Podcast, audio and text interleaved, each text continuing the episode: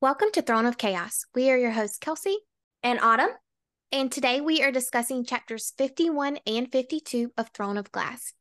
As a disclaimer, we do not represent Sarah J. Maas or Bloomsbury Publishing. All thoughts and opinions in this episode are our own. So, to recap last week's episode, Celaena unknowingly drank the bloodbane poison during the toast and then faced off against Cain in the final round of the duel. Cain toyed with her and taunted her by knowing far more information about her than he should have. She hallucinated a shadowy dead world and was attacked by vicious winged creatures. Elena came to her rescue and removed the poison from her, and everyone saw a blue mark etched into Celaena's forehead. Celaena knocked Cain down and was declared the victor, but after a nod from the king, Cain tried to stab her in the back with a dagger. Chaol plunged his sword through Cain's heart, killing him. Kaltain confronted Perrington and he framed her for the poison plot and had her thrown in the dungeons. So, chapter 51 opens in Dorian's point of view. The morning after the duel, Dorian met with his father, wanting to know what would happen to Chaol for killing Cain. The king asks Dorian what he thinks should happen to Chaol, and Dorian says nothing. He was defending the assassin. The king asks him if the life of an assassin is worth more than the life of a soldier.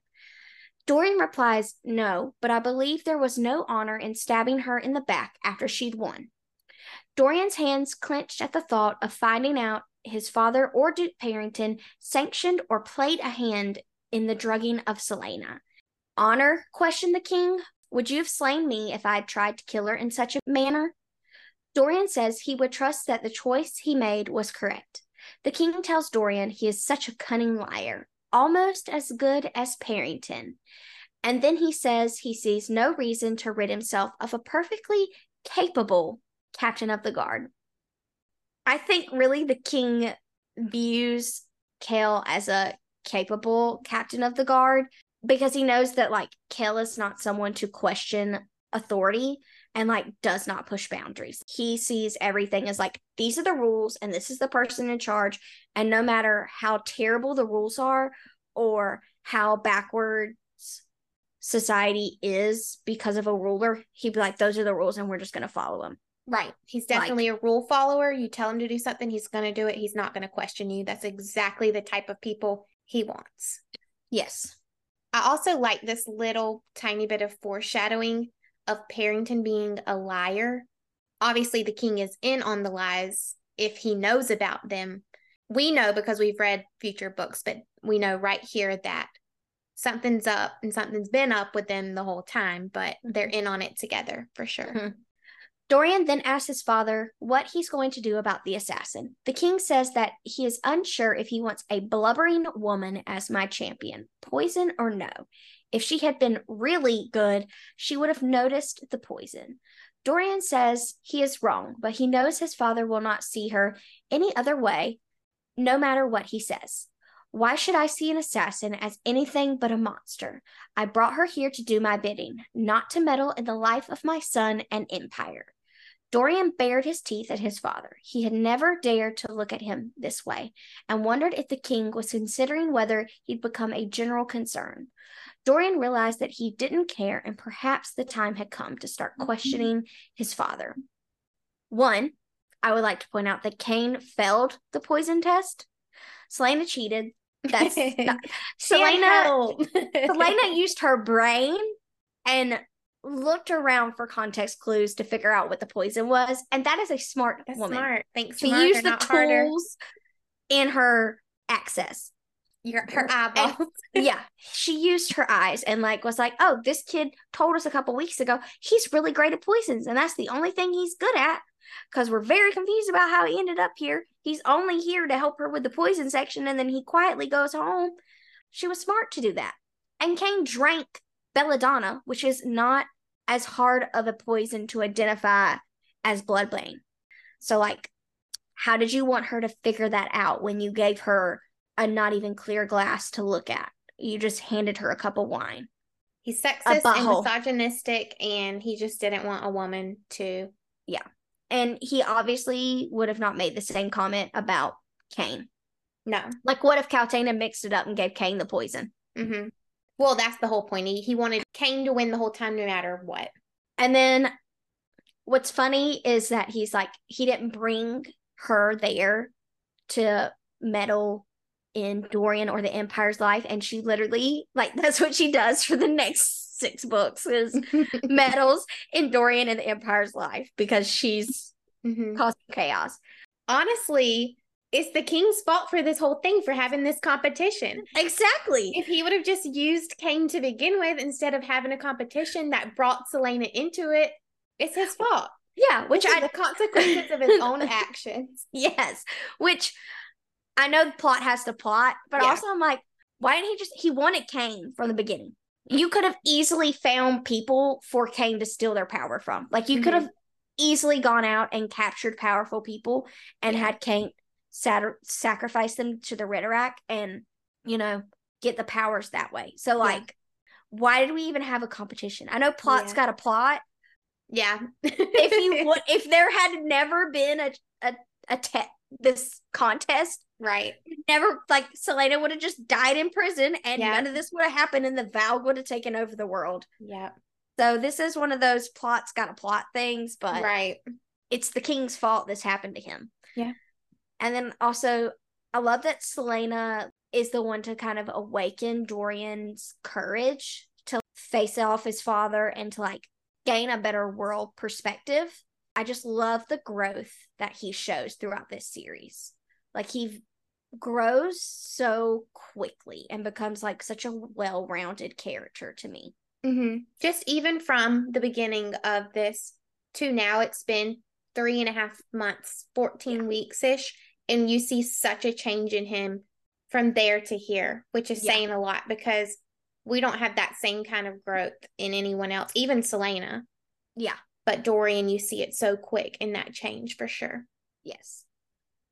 She's not a monster. Everything she has done, she did to survive. Survive? Is that the lie she told you? She could have done anything to survive, but she chose killing. She enjoyed killing. The king tells Dorian he will send the contract to Celaena whenever he gets around to it. Dorian drowned in a cold rage that lay inside him, but then he thought about Nehemia giving Celaena the staff from Eyllwe. He knew Nehemia wasn't a fool and understood the power of symbols. And though Celaena may be his father's champion, she gained that title using a weapon of Eyllwe. He admired Nehemia for playing a game she had no chance of winning. Maybe one day he might work up the nerve to go against his father and demand retribution. One, I love that Dorian never sees Celaena as a monster, unlike someone else. Who was that? And I love the foreshadowing of Dorian's magic, like the cold rage, the iciness that's always kind of used around him, whereas Celaena is always described with fire. So it's kind of showing like his magic first manifests as ice and cold, Mhm. whereas hers is obviously fire. So I just think it's cool how she kind of brings that into their characterization where you don't really pick up on it until the reread because you're like, oh, just like a cold rage, whatever. right. And then when you know that his magic is ice to begin with initially, then you're like, she was telling us how it was going to show up. and we haven't really called it out, but a couple of times, and then later on through here, he touches her or something, and she talks about how ice cold his fingers are. Just that symmetry, symmetry. What's the what's the word? Symbol, symbolism. I'm tr- the I symbolism. trying. Was I saying symmetry? I don't know. The Mm, the symbolicism. I don't know if that's a word. Symbolism. God. Symbolicism. It's late. We're recorded too late. yeah, we're recording really late today. We apologize. the symbolism of the ice, the coldness to Dorian, and the fiery rage to Celaena. I never thought about that, but yeah, you definitely see that in these rereads. Now that you know what their magic is and kind of it comes from deep within them, it's a part of them. Their magic is who they are. Those little things that you get on this reread are just amazing. And also, it kind of he when he says maybe one day I might work up the nerve to go against my father. It kind of foreshadows that being like an ending conclusion for him, but with his relationship with his father, because like so much happens to him, and then finally when he's able to break free of the Valg prince all those things that happened to him he it was kind of like the final straw for him and he finally even though we find out that his dad isn't Right. possessed by a vow so it's not truly who his father may have been. If he never been we don't know because we never see him any other way.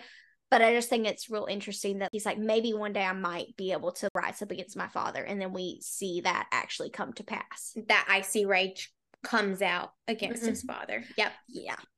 For Chaol. True that's romance the true romance of this series is Chaol and dorian don't even like Chaol, but there is Celaena was no one more committed love. to yes there is no one more committed to each other It's the bromance of all bromances. for real. Like sure. there's never been a stronger bromance than those two.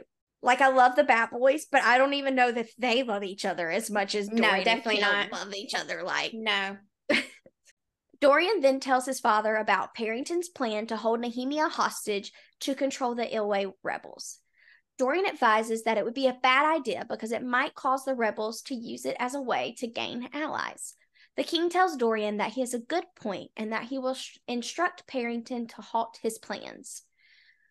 So Dorian kind of predicts exactly what happens here. Death of Nehemia, even though it wasn't caused by the king, is what catapults Celaena Aelin towards finally standing up against the king. Like she has to work through her depression and trauma and everything to get there. That's kind of what pushes her to rock bottom so The that she can like build herself back up. Yeah. Mm-hmm. And if Nehemia had survived, I don't know if Celaena would have acted as quickly to get rid of the king. Right. apparently. It's like it needed to happen, as awful as it was. And Yeah. Helian knew that, though. She knew. Yeah, her and Elena knew that. They just didn't tell nobody. So then it switches to Celaena's point of view. Celaena awakens in bed in pain. She didn't remember much of what happened after the duel yesterday, but at least she wasn't dead. Her dreams had been filled with Nehemia and Elena, but would fade away into visions of demons and the dead and the terrible things that Cain had said. The nightmares were terrible, and she wondered what happened to Elena's amulet.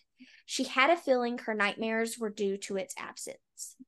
Her door opened to reveal Nehemia.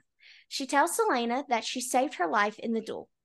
I didn't hallucinate all that. You saw it too, Celaena asks. Nehemia tells her that it wasn't hallucinations and that her gifts allowed her to see anything that Celaena saw. Nehemia says the bloodbane made her see it too, to see what lurks beyond the veil of the world.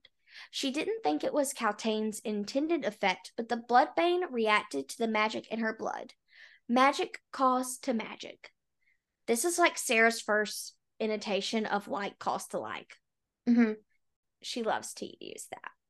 This is also a tie back to last week when we talked about the word mark power might have worked differently on Cain because of the magic in his blood as opposed to the king in Perrington being Valg.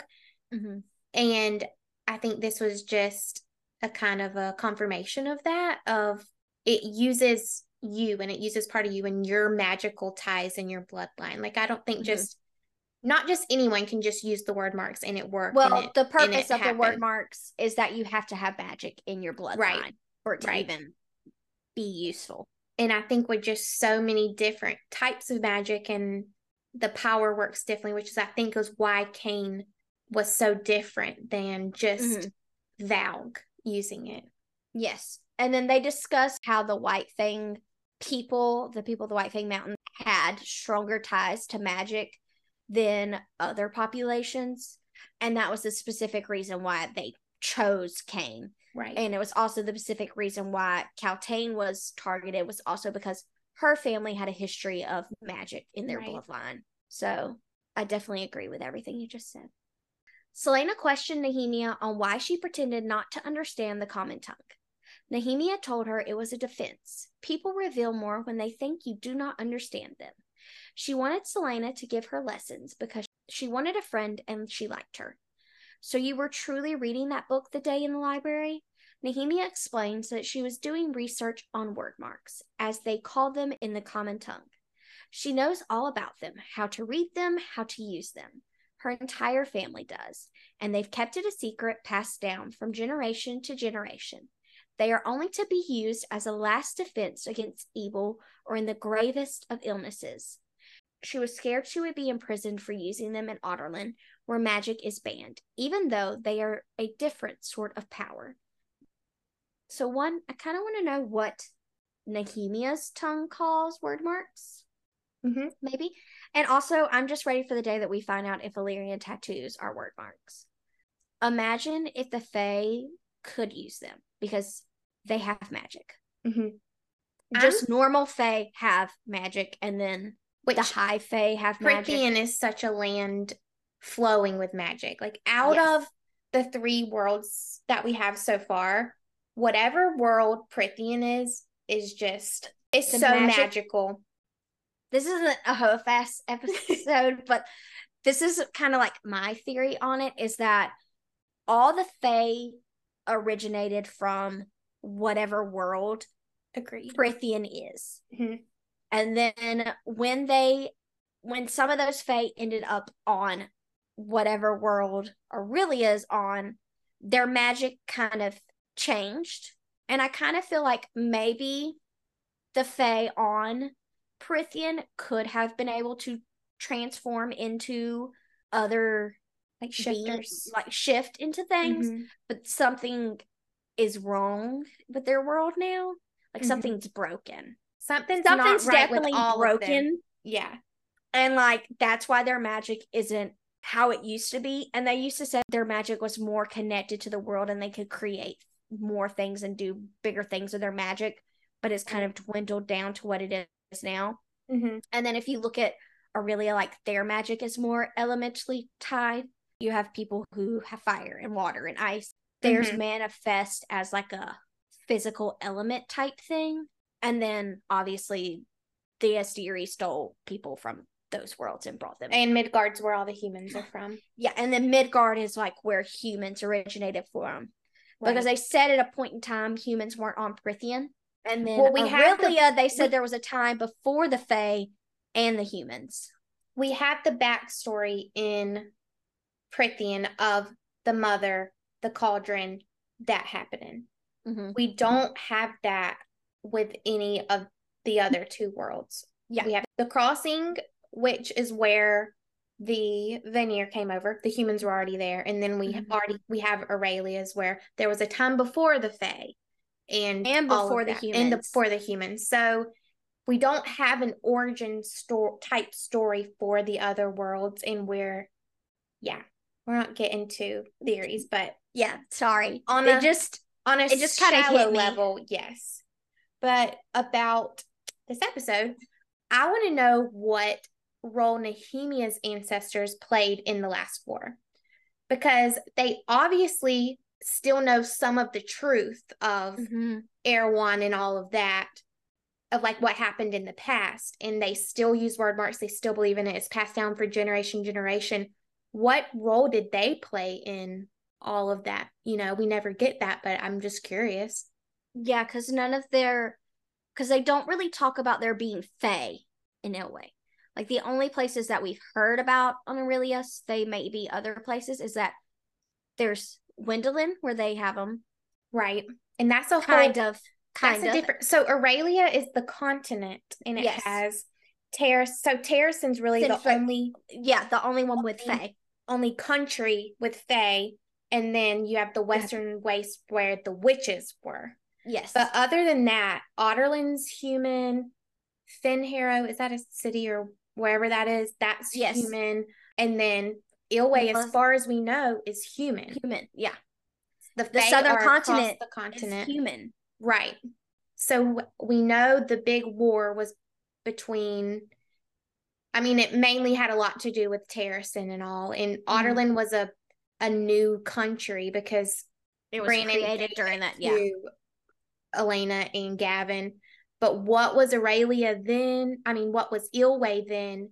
Mhm. And how did they fight in the war? Like what what happened with them? yeah. I'm curious. Yeah. I got questions. We keep them secret because of the terrible power that they would wield. terrible in that it can be used for good or evil, though most have used their power for wicked deeds. Since the moment I arrived here, I was aware that someone was using the word marks to call forth demons from the other worlds, realms beyond our realm. That fool Cain knew enough about the word marks to summon the creatures, but didn't know how to control them and send them back. I've spent months banishing and destroying the creatures he summoned.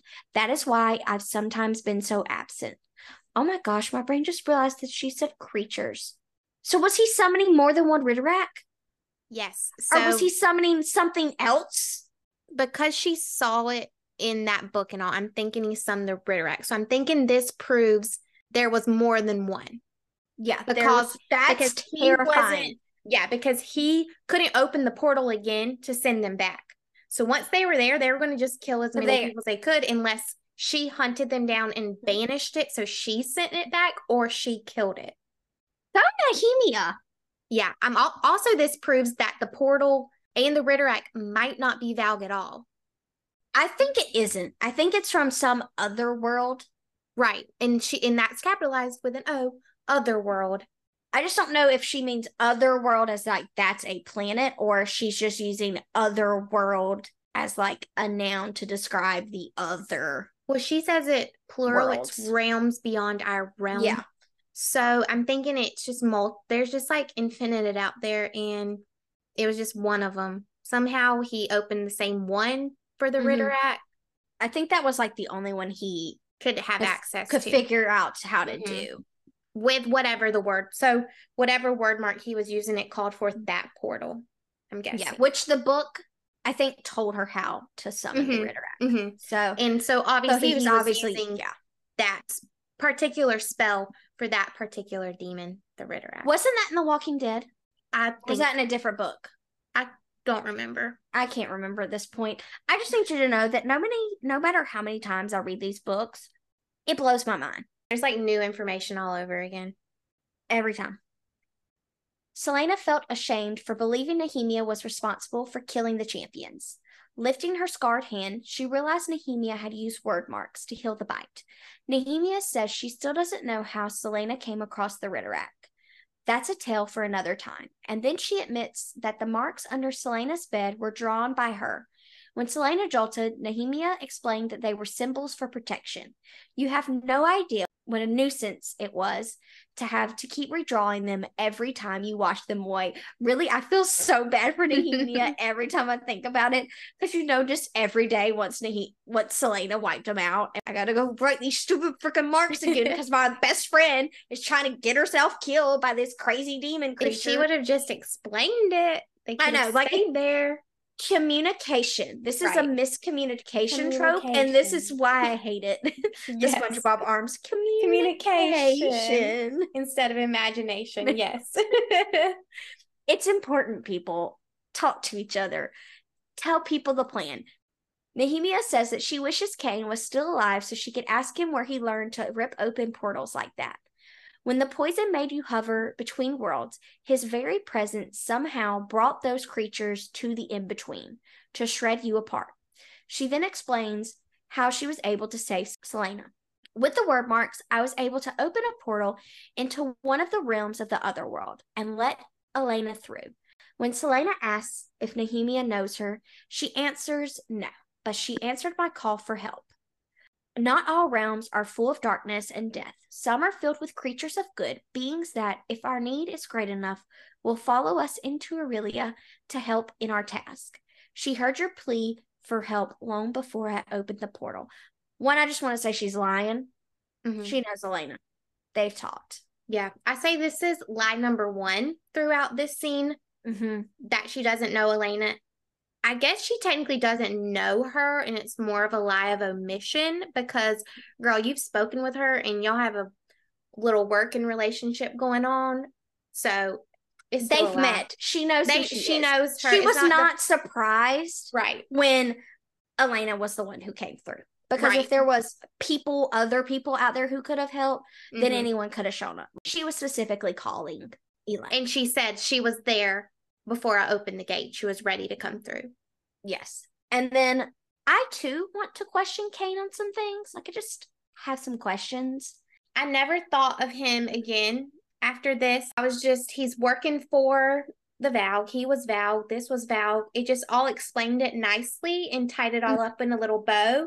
And then now that we have Hosab and Hofas is coming and the world's all tied together, there's a lot left unanswered here. Yes. In like book now one. that, now that we've sat down and kind of broken things down, these things aren't matching up as quite right. quite as well as I thought they initially did. So I don't know. Just ready to have more information. Vaguely recalling the word gates she'd read in that book months ago, she asked if it was possible to go to those other worlds.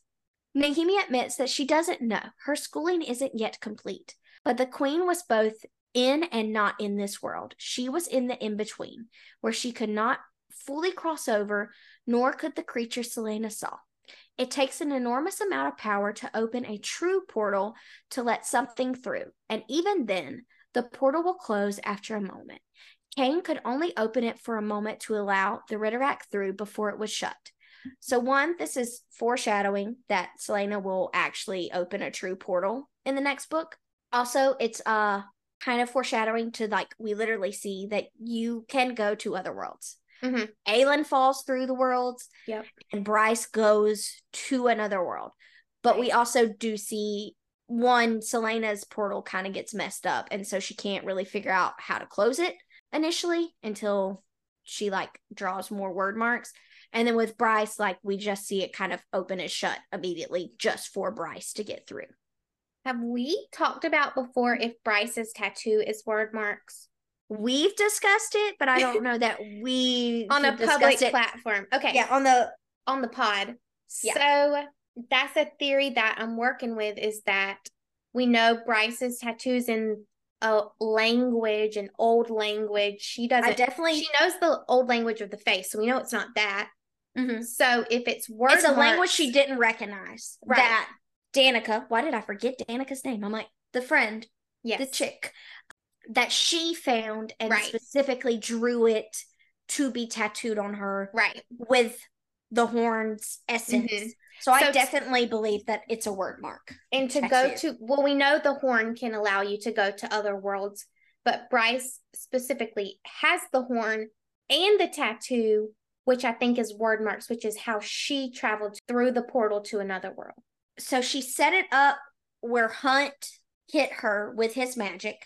The magic activated the horn, which they talked about, like what would happen if instead of because he was directing the magic to her Mm-hmm. starborn star on her chest. Right. And like, what would happen if we hit the horn? And they kind of talked about it. And then Yeah. they literally, he Did it. hits the horn and it activated it, opened up the portal, and then Yep. she went through. So I definitely believe that it's word marks. And the Mhm. way it's described reminds me of the way Aelin's word mark tattoo is described, which Mhm. reminds me of the way the Illyrians tattoos are described.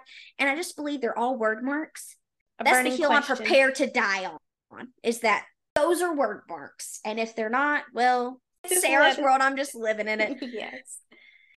It's important to note in this that Elena is in this in between realm, and that's going to matter later on in future books that her soul, body, whatever is not fully passed on to the realm that they go to after death, Mhm. wherever that may be.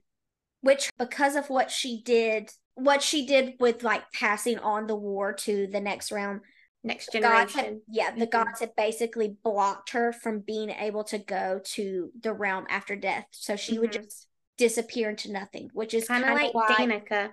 Mhm. yeah, which is kind of why her and Gavin, he was sad when the moment came for Aelin to finish everything because he could see, still communicate and see her in the in between Mhm. from where he was in the dead realm. He could still kind of, they could interact, but he knew like once she was gone, like Once the gods were he was not joining her, Right. in the dead realm. Right. So So Yeah. yeah. So it it you don't really think about it now that Elena's in this in between as Nehemia calls it, but that obviously matters in Mhm. future books that she's in this realm. She and and I and we've called it this before. It's like a spiritual realm. You're not fully there, but you Mhm. are there and you can yes. Yes. Yeah. it's if you watched Avatar The Last Airbender, it's Yeah. kind of when Aang goes to like the spiritual realm and he's like floating out of his body. It's Mhm. kind of like that. You never know what references we're gonna make that one was really pulled out of the hat. there. yeah. They can revive that show any day now. I'm not going to spiral. We're going to move on. Celaena asked her a few questions, and Nehemia sighed and said, All I know is that Cain knew the secrets of my people's power, power that has long been forgotten in the lands of the north, and that troubles me. At least he is dead, replied Celaena. But then she swallowed and said, But in that place, Cain didn't look like Cain. He looked like a demon. Why? Nehemia said that perhaps the evil he kept summoning seeped into his soul and twisted him into something he was not.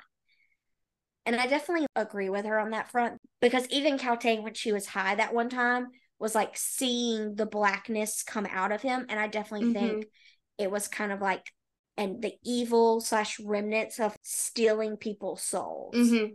It's stealing their essence, and they kind of like followed him around. They were like a part of him now. Oh, So, okay. If we go tripping on Bloodbane in front of the Asteri, what are they gonna look like? Because they're sucking they're sucking magic. Yeah. What They're are their true forms? Would they because they're eating magic and one theory is that the reason people who eat magic makes their blood go black. Like- so The Weaver. I feel Yeah. like the Weaver's a good example of that. yes. And like lanthies and stuff like that. Eating people's magic makes your blood back. So if the Asteri have black blood, would they also have this black mist overhanging their bodies as and like Princes of Hell because they, the Star Eater. mm-hmm. It's all tying all the little yes, the little threads are there. Yes. He talked about me like he knew everything, said Celaena. Nehemia told her not to give him the satisfaction of knowing that he's still troubling her. Put those thoughts from your mind.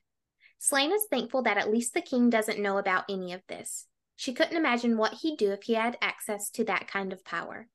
I can imagine a great deal, Nehemia said softly, then changed the subject, asking Celaena if she knew what the Wyrdmark is that was burned into her forehead.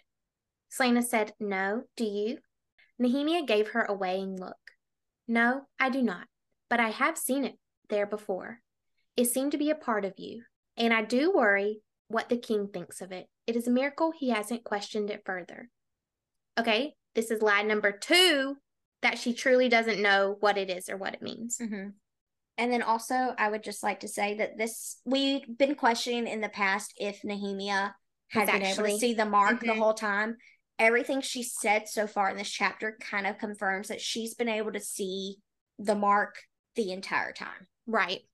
because she can see what's beyond the veil. And I would consider the mark when it's not ignited as hidden under the surface. Mm-hmm. So I think she's definitely been able to see it the whole Mhm. time. Yeah. And each time she's like looking at her forehead, she for sure sees it.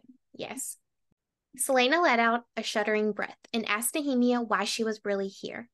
The princess was quiet for a moment. I will not claim ties of allegiance to the king of Adarlan. You know this already. And I'm not afraid to tell you that I came to Rifthold only for the excellent view it offered of his movements, of his plans.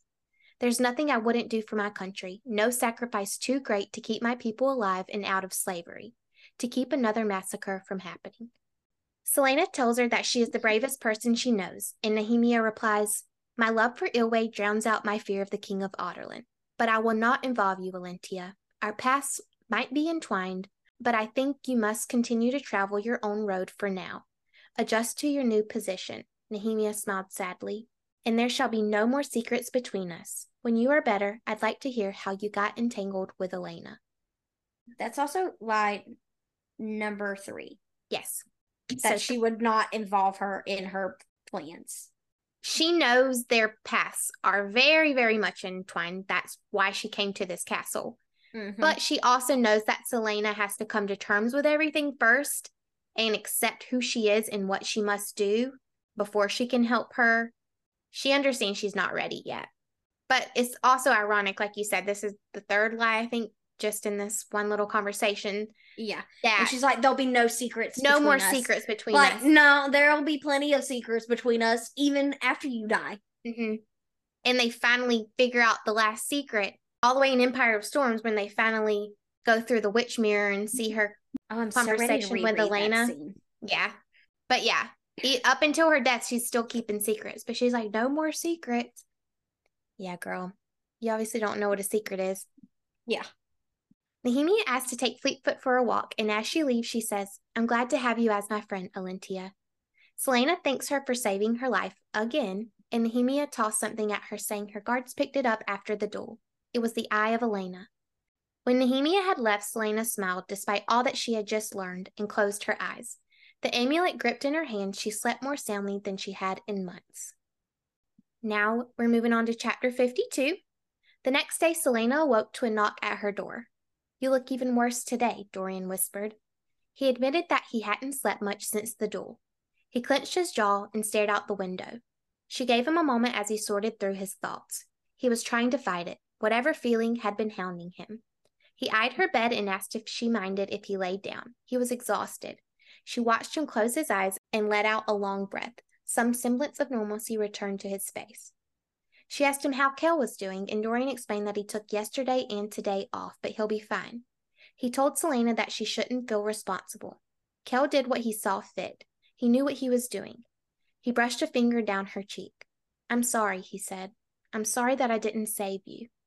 That's what you've been agonizing over? Celaena asked him. She tells him that he shouldn't be sorry because he did as anyone would have. If he'd interfered, she might have been disqualified. He says he should have sliced Cain open the moment he laid a hand on her. Instead, he stood there as Chaol knelt at the sidelines. He should have been the one to kill Cain. Celaena smirked and said, You're starting to sound like an assassin, my friend. Perhaps I spend too much time around you, Dorian replied.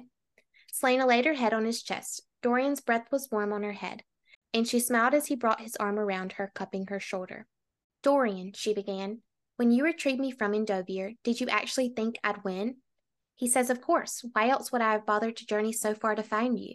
She snorted. He gently lifted her chin. His eyes were familiar, like something she'd forgotten. I knew you'd win the moment I met you, he whispered, though I'll admit I didn't quite see this coming. And no matter how frivolous and twisted that competition was, I'm grateful it brought you into my life. As long as you live, I'll always be thankful for that. Do you intend to make me cry, or are you just foolish? she asked. Dorian leaned forward and kissed her. It made her jaw hurt. I don't know why this line stands out to me, and I don't know if it means something. It said, his eyes were familiar, like something she'd forgotten. Is that like on a deeper level? Is it just mean she remembered him from the time in the past when she's met him a couple times? Part of me probably thinks because we know they've ran into each other a couple of times, they even danced at a party years ago and made Sam jealous. So there's a full circle moment for you. So I think it could be tying to that, but it also could probably be tying to like their familial ties of both being Brannon's heir. She has the Ashryver eyes that are so unique. So he might have, He has Gavin's Gal- eyes. yeah, he has Mhm. like Gavin's eyes.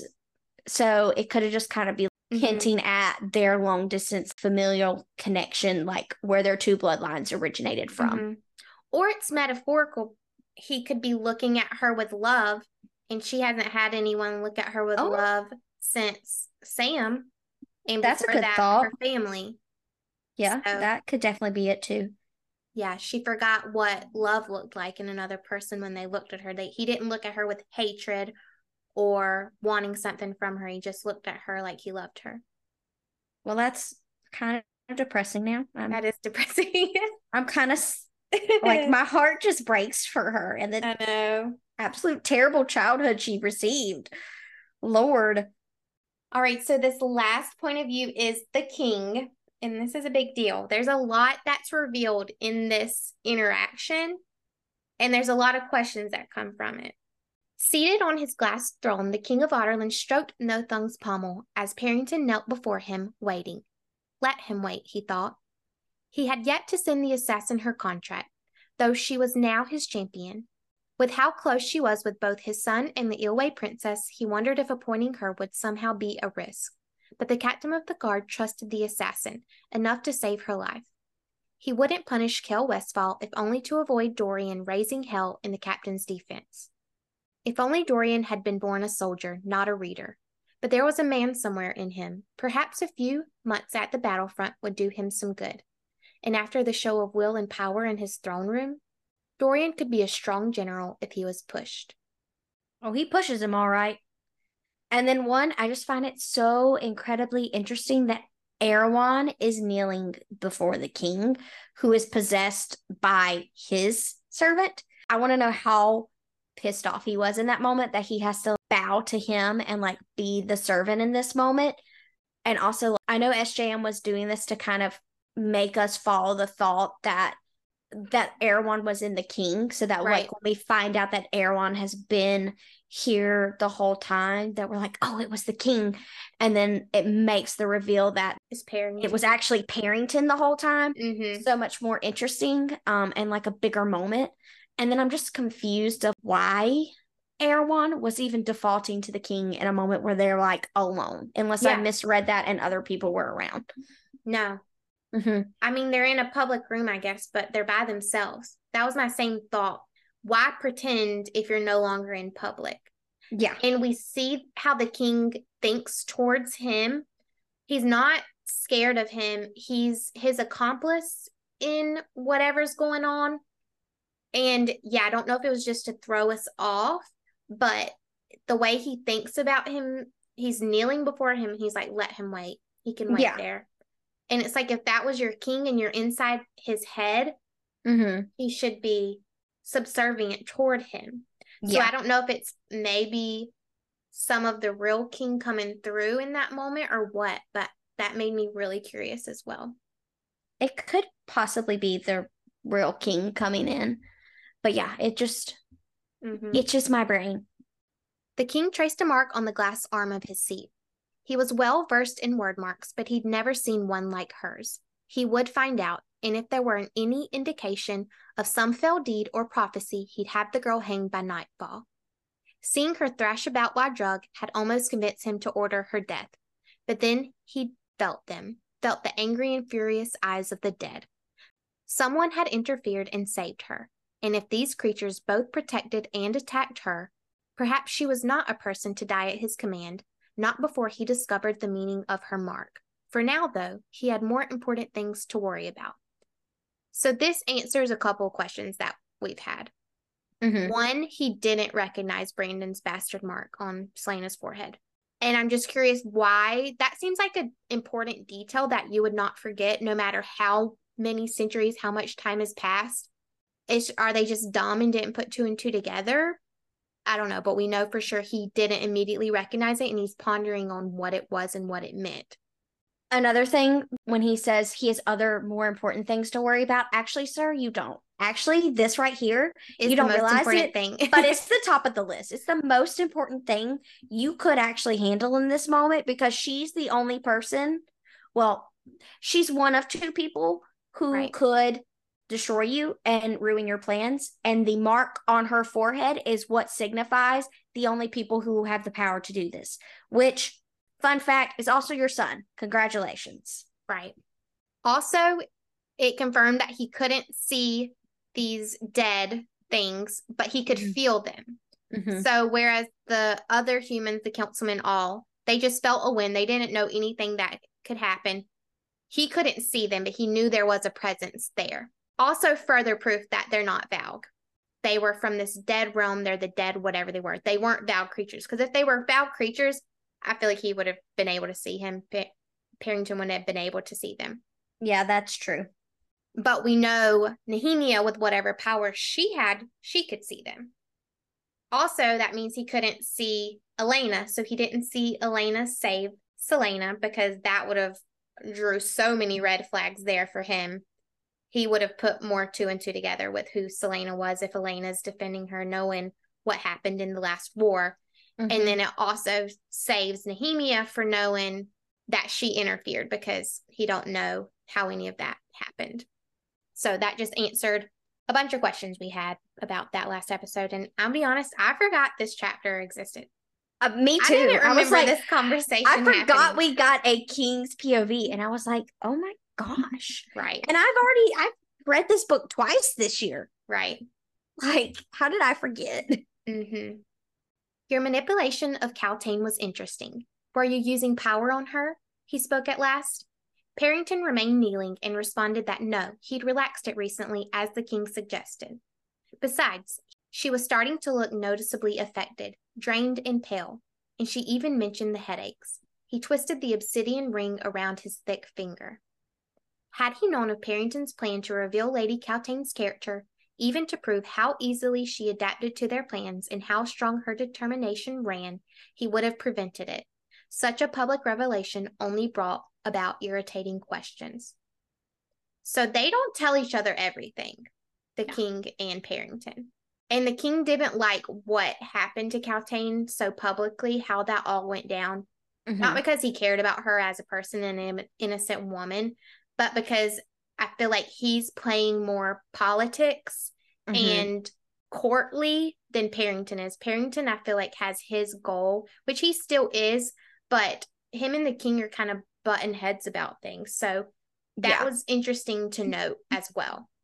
So my question with this or my thought process behind this is this servant or whatever this we don't get told if it's a prince or anything. We just we don't, told that it too. was like his serve like his it attendant said, or servant that was with him when he got locked in the it, he called it something and I can't remember what it was. But it's not it doesn't say a prince it's not something like I know I find power. out Queen of Shadows and I'm literally in the middle of my Queen of Shadows reread and I'm just not I'm only like chapter 12 where I've been for the past month, but that's fine. But I think maybe his servant is like so sick of being because think about it. This war happened thousands of years ago. So this mm-hmm. man has been entombed for thousands of years and then he finally gets released, gets put in a body, now has a way of like acting on his own and he still has to serve him. And he's like, in this way, he's visibly the person with more power he, in this world. Yes, as yes. of right and now. it's like kind of affected their relationship in that way. And now he gets to be in charge in front of other people. Mm-hmm. And he's whoever is the person inside of the king is like really enjoying it just, this moment of higher power that they haven't had his, access to his minion, whatever yeah. that means.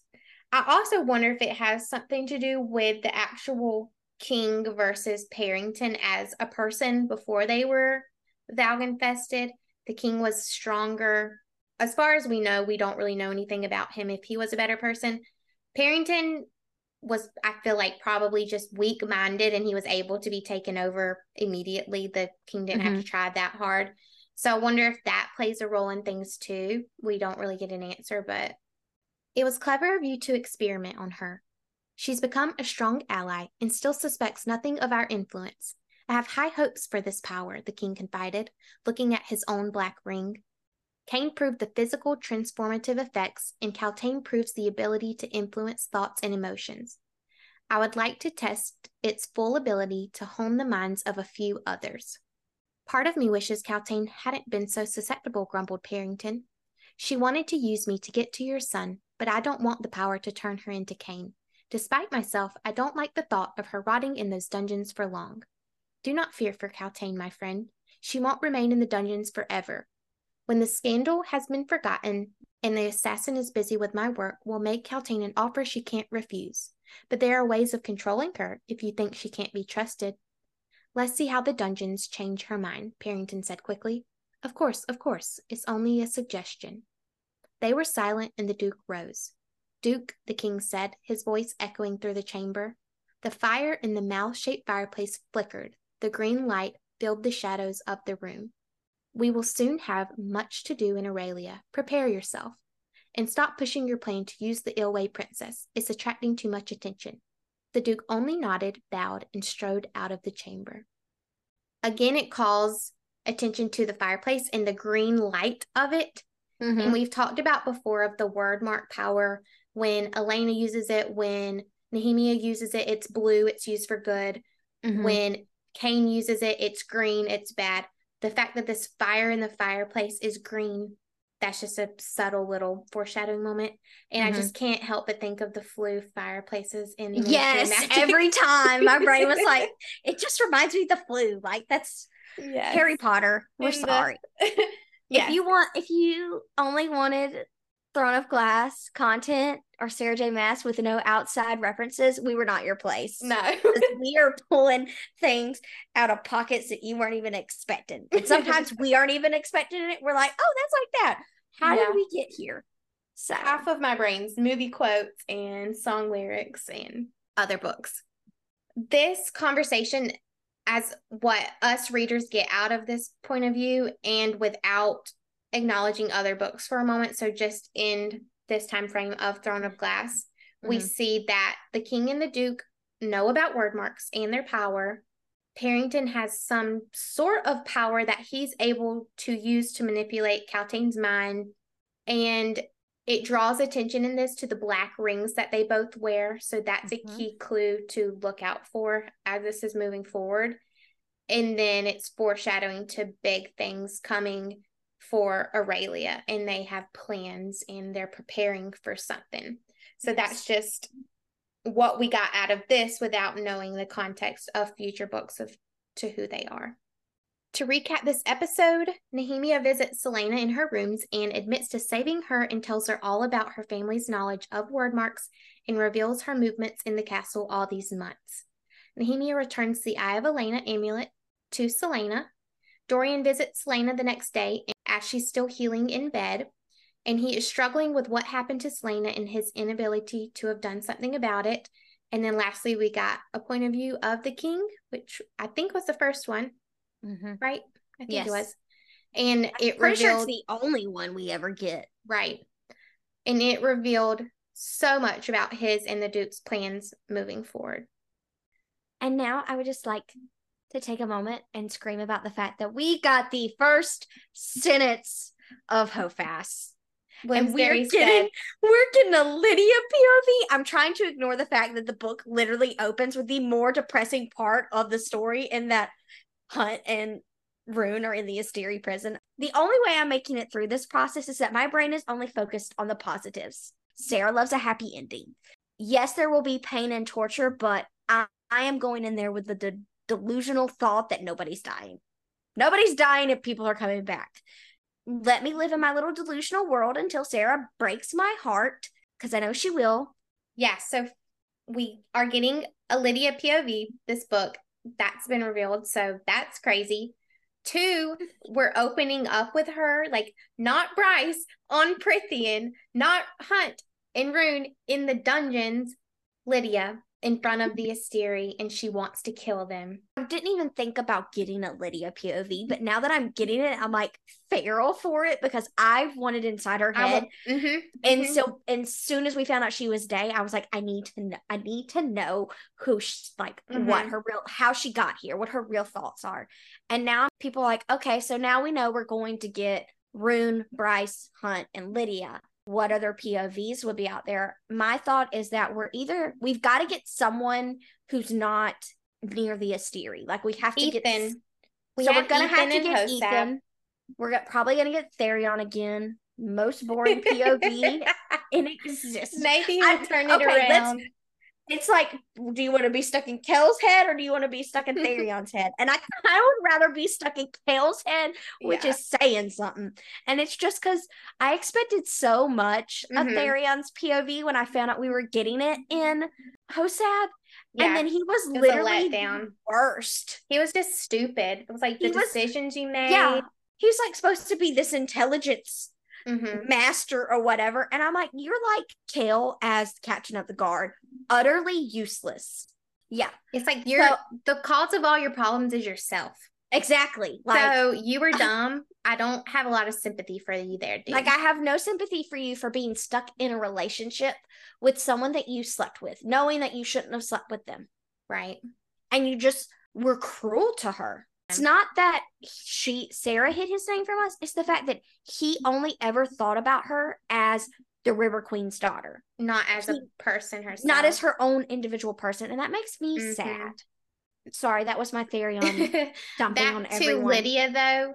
If you've listened to our Hosab episodes, we have so many questions when it comes to her. So the fact Yes. that we're going to be in her head and at least we get some monologue of her thought process, what she's thinking, what she's doing. Her history, I would love her history. I'm so here for it. And I can't believe that's what dropped. Bloomsbury But, said, like- "Here's this bomb in the middle of the day." Yeah, Bloomsbury gave us no warning. Yeah, They were just like, "Oh, here you go. Let me just dro-. and like no spoiler warnings or nothing. They haven't done spoiler warnings on anything. They dropped the they're biggest. just yeah. if Here you you go. if you haven't read Crescent City, one, don't listen to our podcast because we are spoiler full. oh yes, yes. We're sorry. We're not. We can't keep a thought in our head. Like we It's- can't. No, and it all ties together now. So a fully spoiler filled podcast is what this is. Yes, So, I'm so excited now. when when Sarah said there's going to be little things sprinkled out here and there, we've got one of them. Yep, but she also said that like the whole book is going to be bomb drops from the very beginning, and now I'm like, what is Lidia going to drop on us in chapter one? I also I don't think we've talked about it on the podcast of the event that's happening with Sarah, the virtual Yes. event for House and Sky and Breath. So I just wanted to mention that it's on September 26th, and Which is when the special editions Mhm. of the paperbacks in the U.S. are being released. Right. So you can buy tickets. They're on sale now if you go to bloomsbury.com. Mhm. And we'll both be listening just because I need any little tidbit from Sarah as Yes, possible. We'll do an episode after that, Definitely. or we'll either put it in episode or do on episode depending on how much she reveals or what she says. If you want to know, you don't want to buy tickets, we'll let you know all the details for that. Yeah. And then I just want to mention if anyone is international, the $20 virtual only ticket you can get. The books, the US editions, they're I don't believe they're going to be shipping those internationally. So I wouldn't get the ones with the books. That includes the books. Yeah. Yes. And then somewhere in it, it mentioned them being signed, but Bloomsbury has since come back and said that those editions are not signed editions. They are just the Barnes and Noble special editions. Mhm. That's it. They're beautiful though. I bought. They are them. beautiful. I Yeah. am going to go pick them up. Mhm. Well, I was initially going to go pick them up on release day. Um, Yeah. but that would conflict me being able to listen to the event. yeah. So I'll be listening to the event and then going to pick them up the next day for my Barnes Yes. and Noble. But yes, Yeah. I'm so excited for them. Yeah. I think that's all our Sarah news. We need a little segment called SJM News. So, uh, before we ramble any longer, please don't forget to like and subscribe to our podcast. And as always, you can find us on Instagram at Throne of Chaos. We love to talk about pretty much anything and all things SJM. And you can also find us on YouTube, so you can check us out there. We're also at Throne of Chaos Pod. Remember to subscribe. And thank you so much for listening.